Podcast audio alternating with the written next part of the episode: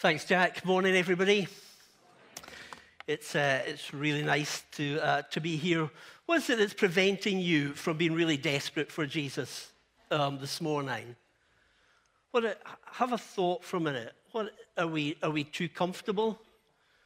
Is this, is this all kind of, we've got it all sorted out? We've got a kind of Christian journey kind of sussed. We kind of understand it. We've got the cliches. We've got the, we've got the culture. We know what to say in church. We, we remember that we're not, we're not in the pub or the rugby club, that we're in church, so we remember what to say when we're in the different places. What is it that's preventing you from being absolutely sold out, desperate for Jesus? Like right in this moment. Like when this kind of um, s- small um, fifer comes to stand up, what prevents you from saying, Jesus, I'm absolutely desperate for you to speak? I, I don't want to leave this place without hearing your voice. I'm not, I'm not interested in anything else but just hearing a word from you that is going to so revolutionize my life and, and change me and direct me and free me and sustain me and guide me and move me forward that my life won't be the same again after today. What's stopping you being like that? Because I, I sense as, as I kind of travel around in the church in the UK and um, I haven't traveled as much the last couple of years, but it seems like I'm going to be traveling a lot the next couple of years, um, is a lack of desperation for Jesus. A lack of desperation. It's as if we, as a people of faith, see faith as a veneer that fits on top of everything else that we do with life. You know, so it's our kind of, it's our insurance policy in case things go really badly. But most of the time, we think we can handle it, whether it goes badly or not. So, you know what? This is, this is nothing to do what I'm going to talk about. It's just what I kind of sense as I was coming up. So, uh, can we just quietly, for a minute, just in silent prayer, uh, examine our own hearts as we come to, to hopefully hear what God might want to say to us? So, so let's just pray together.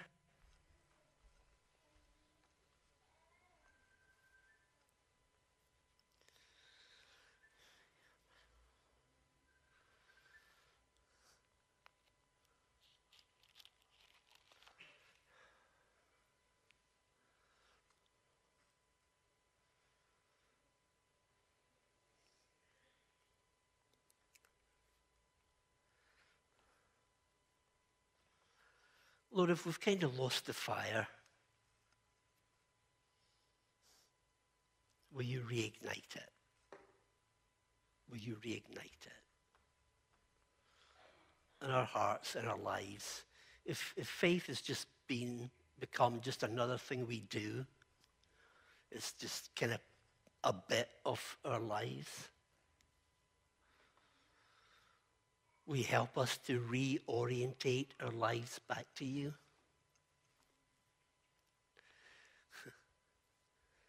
if we've come to the place where actually we don't expect you to really speak, we just kind of get on with life, then, Lord, will you help us? Will you raise our faith again?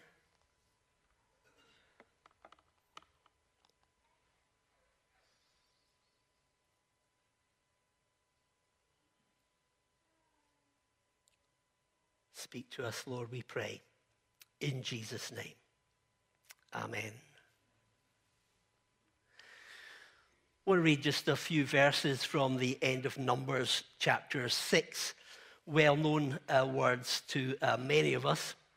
The Lord said to Moses, Tell Aaron and his sons, this is how you are to bless the, the Israelites. Say to them, The Lord bless you and keep you. The Lord make his face shine upon you and be gracious unto you. The Lord turn his face towards you and give you peace. So they will put my name on the Israelites and I will bless them. First slide, please.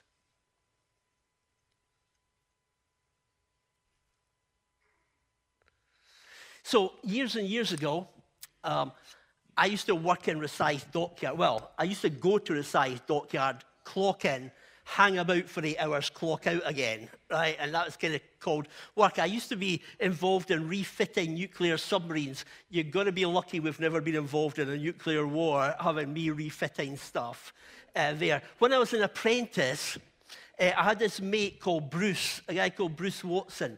And Bruce Watson, I'm sure he wouldn't, uh, he wouldn't mind me saying this, was an even worse apprentice than I was. Right? Uh, he was coming late, he'd find a place to sleep. He'd sleep most of the time, and then he'd go home again. And, uh, and Bruce and myself got on uh, really, really well. Uh, he's, he's a great uh, great character. And then he, he came to me, he said uh, that he was leaving uh, the dockyard and um, he was going off to do other things, that he had started this, uh, this band called Big Country. Um, with, uh, with another guy I knew called Stuart Adamson. And, uh, and they started Big Country. Some of you might have heard of Big Country. Some of you won't off. It's a generational thing, probably. But they started Big Country. And one of the songs that they were famous for in Big Country was Peace in our times. Uh, give us peace in our times. And it seems to me that that's perhaps the most appropriate thing for us to long for at the moment in our world is, is peace. It's kind of like the Miss Congeniality uh, moment, uh, if you've ever seen that movie, Sandra Bullock and Michael Caine, a really funny movie if, if you haven't seen it. Um, where there's this kind of uh, talent contest, they get interviewed in it, and uh, everybody answers the same what, what is your greatest longing? And they all say, world peace. It seemed to be a kind of tick box. If you didn't say world peace, you didn't get through the next round. But if ever we needed peace, uh, this is it. Next slide, please. We live in a fractured world when we look at the planet round about us, if you are interested in COP26, as I was a law, and, and you see the challenges in the world and the abuse that we have made uh, of our world, you find that, that environmentally we are fractured and broken and damaged, as if, as if the whole of creation is crying out in angst and despair for people. But not just the environment. If you look um, at, at Central Europe, but if you look around the world, probably more wars and outrages taking place today than at any time in history. As violence begets violence, as people's anger and frustration uh, boils over, as people want to control other people in hundreds and hundreds of different ways and different forms of, of aggression and violence and war one after another. It's a sobering thought, isn't it, that there are more people in slavery today than when the abolition of slavery bill was approved through Wilberforce all that time ago more people in slavery and more people in slavery in Europe than at any time since statistics began. Relationships, we're told that, that uh, post COVID, there, there are more people angry with one another, breaking up, walking out than ever before and one of the unknown statistics, but, but one that should force us to our knees to pray, is how many people have been abused behind closed doors during the time of COVID, the pandemic. How many people have cried out silently and nobody has heard them. How much abuse has taken place in families how many people for a generation will still be suffering the trauma of post pandemic? We live in a fractured, fractured world. And much of the stuff that I've been doing over the last year is, is about what does it mean to be human? What is, what is our identity? What do we look like? What are we expected to be? And then we've got, I shop, therefore I am. That kind of consumerist mantra. This is who I am. You can tell who I am by the designer clothes that I wear and the car that I drive and, and the watch that I have and the people I hang out with because this is my identity. My identity is wrapped up in what other people think about me. Almost everywhere you look around you, you see fragmentation and brokenness and anger and frustration. Great up-tempo start to a talk, isn't it? Um, but it's the life that we find ourselves in at the moment. Next slide. So, in the midst of all of that, I want to talk about the wonder of one word. One word that changes all of that. One word that brings hope into the horrors that we see all around about us. One word breathed by God that transforms everything and transforms your life in the midst of it. This is the word, it is the word shalom. Shalom. It is a Hebrew word that is used over 300 times in the Old Testament. It's a word we sometimes have translated as peace. But peace is a really, really poor translation of shalom. And so I want to talk about shalom, and I want to talk about the heart of God for a broken and fragmented world, and the heart of God for a broken and fragmented you.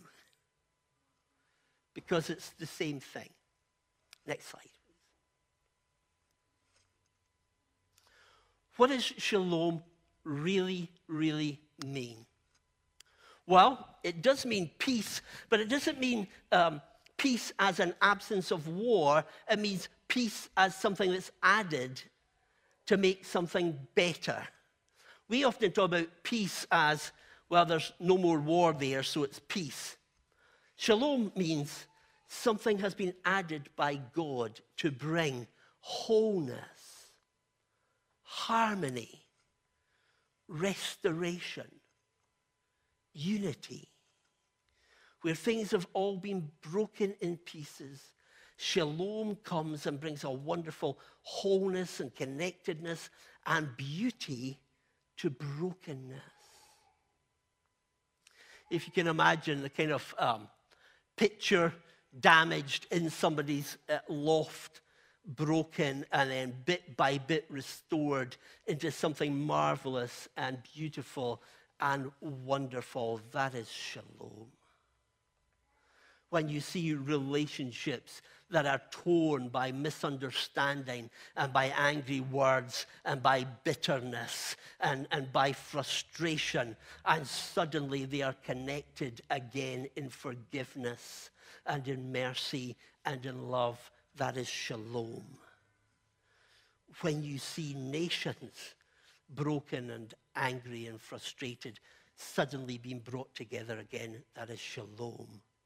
When you see a person Maybe it's you. when you see a person who doesn't understand themselves, who's been hurt by other people, who's been let down, who doesn't sleep at night but goes over and over and over the same words again and again that have been said to them over and over and over again, who replays incidents in their mind that they can't get past, who wrestle with things of other people's expectations, and suddenly they blossom into something beautiful and wonderful and miraculous. When they begin to understand that they are loved and unique and prized by God. That is shalom. And shalom is the most beautiful word and idea in Scripture. And it is what our world needs today. Next slide. In Genesis, at the start, we have the perfect picture of shalom everything works in that Genesis story, doesn't it? God, creation, Adam, Eve, everything is in harmony together. Um, God is able to walk amongst people. Everything is beautiful. There, there is, it is good in God's eyes.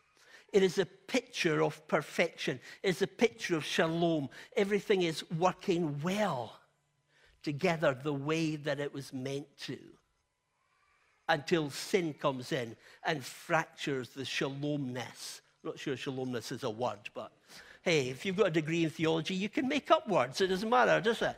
Um, shalomness of the moment. But as there is disobedience, and as there is selfishness, and as there is idolatry, then suddenly the shalom escapes and goes and disintegrates, and people are left and lost. Individual, confused, no future, running around looking for something to bring meaning. They have lost the beauty, and we try and replace it with the cosmetics of the world. But ultimately, God has a plan. And God's plan is to restore shalom, to restore shalom between you and me, and you and other people, and you and God, and you and the planet, and make everything good again in His eyes. So, next slide, please. Let me read a few verses from John chapter 14. All this I have spoken while still with you. But the advocate, the Holy Spirit, whom the Father will send in my name, will teach you all things and remind you of everything I have said to you. Peace I leave with you. My peace I give you. I do not give to you as the world gives. Do not let your hearts be troubled and do not be afraid. The Greek word in the New Testament is the word that would be translated shalom in the Old Testament from the Greek to the Hebrew. Jesus is talking about leaving shalom in the world as he goes to be with the Father. What an amazing gift. You're allowed to get excited, right? Um, you're, you're allowed to be captivated by this amazing picture of God taking all the jigsaw pieces that have all been broken and cut up and breathing life over them and putting them all back together into this huge 3D image of what beauty actually looks like and saying, This is you. This is you. This is what I always meant for you. This is what life was always supposed to be. Isn't that a wonderful thing from God? This is your destiny. This is the environment in which we now live. We live in the environment of shalom together as a gift of the Holy Spirit. So, a few things that Jesus says. One, shalom is a gift from God. If you're trying to bring shalom, peace to yourself, forget it, it's not going to happen. If you think your positive thinking is going to bring you this shalom peace with God, forget it. Save your money. Don't sign up. Um, that's a Fifer speaking. Save your money. Um, the shalom is a charis. It is a gift of grace, unmerited, unearned, undeserved, breathed on by the Spirit of God. Isn't that amazing? You can't earn this. Neither can you be exempt from it. It's a gift. God just looks and says, You know what? I choose to give you shalom. I choose for you to live in peace. I choose for you to be what I've intended you to be. I give it to you. You just have to receive it. I give it to you. You can't earn it. So much of what we seem to do in church seems to be about earning stuff. If we just work harder, God will love us more. If we just attend more meetings, God will be more pleased with us. If we just kind of do this, this, and this, apart from killing ourselves, we'll have a great kind of tick box for God to look and say, Wow, I really love that person. Look how much they've actually done for me. We call it a kind of a Presbyterian work system, a Calvinist view of the world. So I know that we're not doing live streaming now, so I can say what I like. Kind of. So, uh, so it's not biblical. It's not right. It puts people into slavery. God loves us because he has chosen to love us, not because we have earned love.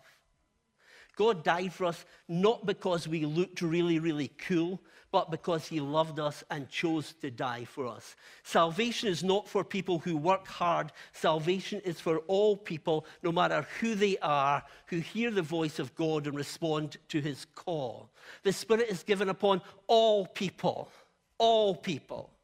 Whether you've got a degree or not a degree, whether you understand faith or don't understand faith, whether you're really bright or you're not so bright, God has chosen to love you and loves you with all of his heart, holding nothing back. That is what the beauty of grace is. You never, ever, ever, ever, ever deserve it. You always, always, always, always receive it. And we live in it. And so we walk in this gift of shalom together not as the world gives. The world can't provide what Jesus can provide. And even if it could, it would be um, check the terms and conditions. You ever see that? Whenever you buy anything online, there's a wee box at the bottom. Um, just as a test, who actually reads the terms and conditions before you tick the box? Like, like wow, thought I was going to be in the minority there. You just get a ticket, don't you? There's always terms and conditions. No terms and conditions. Freely given. Freely given to us. And then I, I love the way Jesus finishes this little kind of sermon on shalom. Do not let your hearts be troubled, and do not be afraid. You have my gift with you. You have the Spirit at work in you. You have the restoration power of shalom in and around about you. Whatever you are facing, know this you do not need to be afraid. You do not need to be afraid. There are people in the room today, and I know this, and you're wrestling with stuff and you're anxious about it and you're not quite sure what it's going to look like, the next thing. And you need to hear this God has given shalom. The peace of God is with you. Do not be afraid. And if you become overwhelmed with fear, then remind yourself again of what God has given. So, this wonderful, amazing shalom that God has imparted, what does it do? It restores you to Him. The fracture between God and us is restored. You're allowed to get excited about that bit uh, as well it brings the possibility of reconciliation between you and others. Because shalom has come. It's a supernatural thing. You're able to let things go. You're able to leave things with Jesus. You're able to move on and no longer hold grudges. When I was praying about this this morning, And God was certainly talking to, to me in this, you know, because, um, boy, I, um, some people say elephants don't forget stuff. Like, I don't forget. I don't forget. And, um, and I can hold grudges really, really well. It's a kind of, it's, it's, it's probably not a great Christian thing. Um, well, let's be honest, it's not a Christian thing at all. But, uh, but I've got a list of places I won't go back to or people I'm not going to share platform with or not going to do that with because they really annoyed me uh, at, the, at the time. but I can let that go and they can let that go, hopefully, because we're family together in an atmosphere that recognizes we're not perfect, we're saved sinners who live in an atmosphere of forgiveness. Right? We're not perfect. We are saved people who fall, but we live in an atmosphere of forgiveness. Of forgiveness. Do you? Do you live in an atmosphere of forgiveness? It's hard when it gets down to the real personal stuff, isn't it? It's great when it's a big theological thing. Um, but when you've got to start saying, so who do you need to phone after the service? And meet for coffee? Because you still hold something that you need to let go of and, and move on with. Who's it you've been avoiding for X amount of time? That actually you need to try and, and find a way to reconcile because shalom is here. Here's a really, really hard one, I think. Who in our families do we hold grudges about that we need to let go and move on and live in a different, a different environment and atmosphere because we live in shalom? We have a supernatural thing of God about us that, that we can't actually humanly do. But in the presence of God, it is possible for us to begin to find healing and restoration. I hope this makes sense because shalom is life changing for those who can live in it. And then it, it kind of it enables us to find peace with ourselves. This is the thing that, that um, most people uh, ask me about at, at services when I'm doing seminars and stuff. Here it is. How can God really, really still love me when I've done that? I don't, um, I wish I had like X amount of money for the amount of times I have been asked this. Or people who, who accept that God loves them, but they, they don't like themselves. and allowing the grace and the peace and the shalom of God to come and to remind us that we are wonderfully made, that our value is seen in the cross, that we are sons and daughters of the King, that we are beautiful and unique in the eyes of God, that we are different to everybody else, and we have different mix of gifts. We have different things that we're good at. We have different things that we have made mistakes in. But we are unique and crafted by the master craftsman. And so while we recognize our feelings and that we're not perfect, we recognize who we are in Jesus.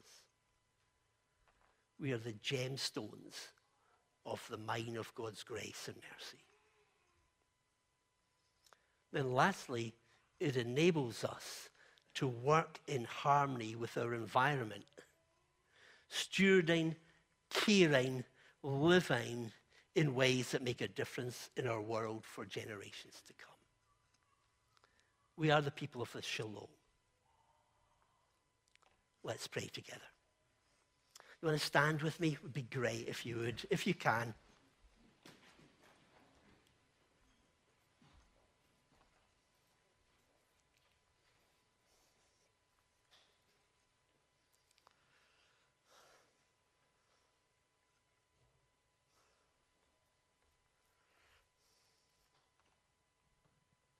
Thank you for loving us.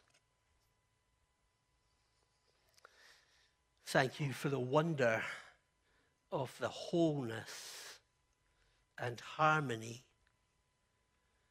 and breath of life that you have breathed upon us. Thank you for the environment of shalom that we find ourselves in. But Lord, I recognize that there are people in the room and, and we are anxious. And we are wrestling. And yet our hearts are troubled, even though we recognize Jesus has said, Don't let your hearts be troubled. Our hearts are troubled. So if, if that's you, would you just put your hand up really, really quickly so I can pray specifically for you? Thank you. Okay, just put your hands down. That's great.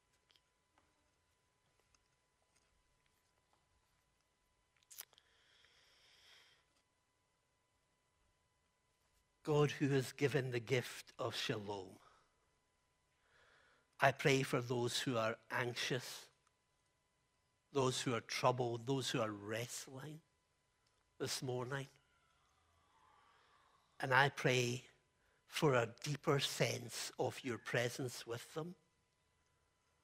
Those who are going through situations in their own lives that are causing um, heartbreak and sorrow and pain. For those who are concerned about other people and are just um, upset and frightened and concerned for them. Lord, I pray for the reality of your shalom to fall again. Come and calm the anxious spirit, we pray. And Lord, I pray if there are any people in this room who have never found that peace, never understood it, never known it, then Lord, I pray today would be a day when they encounter you and your saving love and mercy and find a peace that is beyond human understanding. Come, Lord Jesus, we pray. Amen.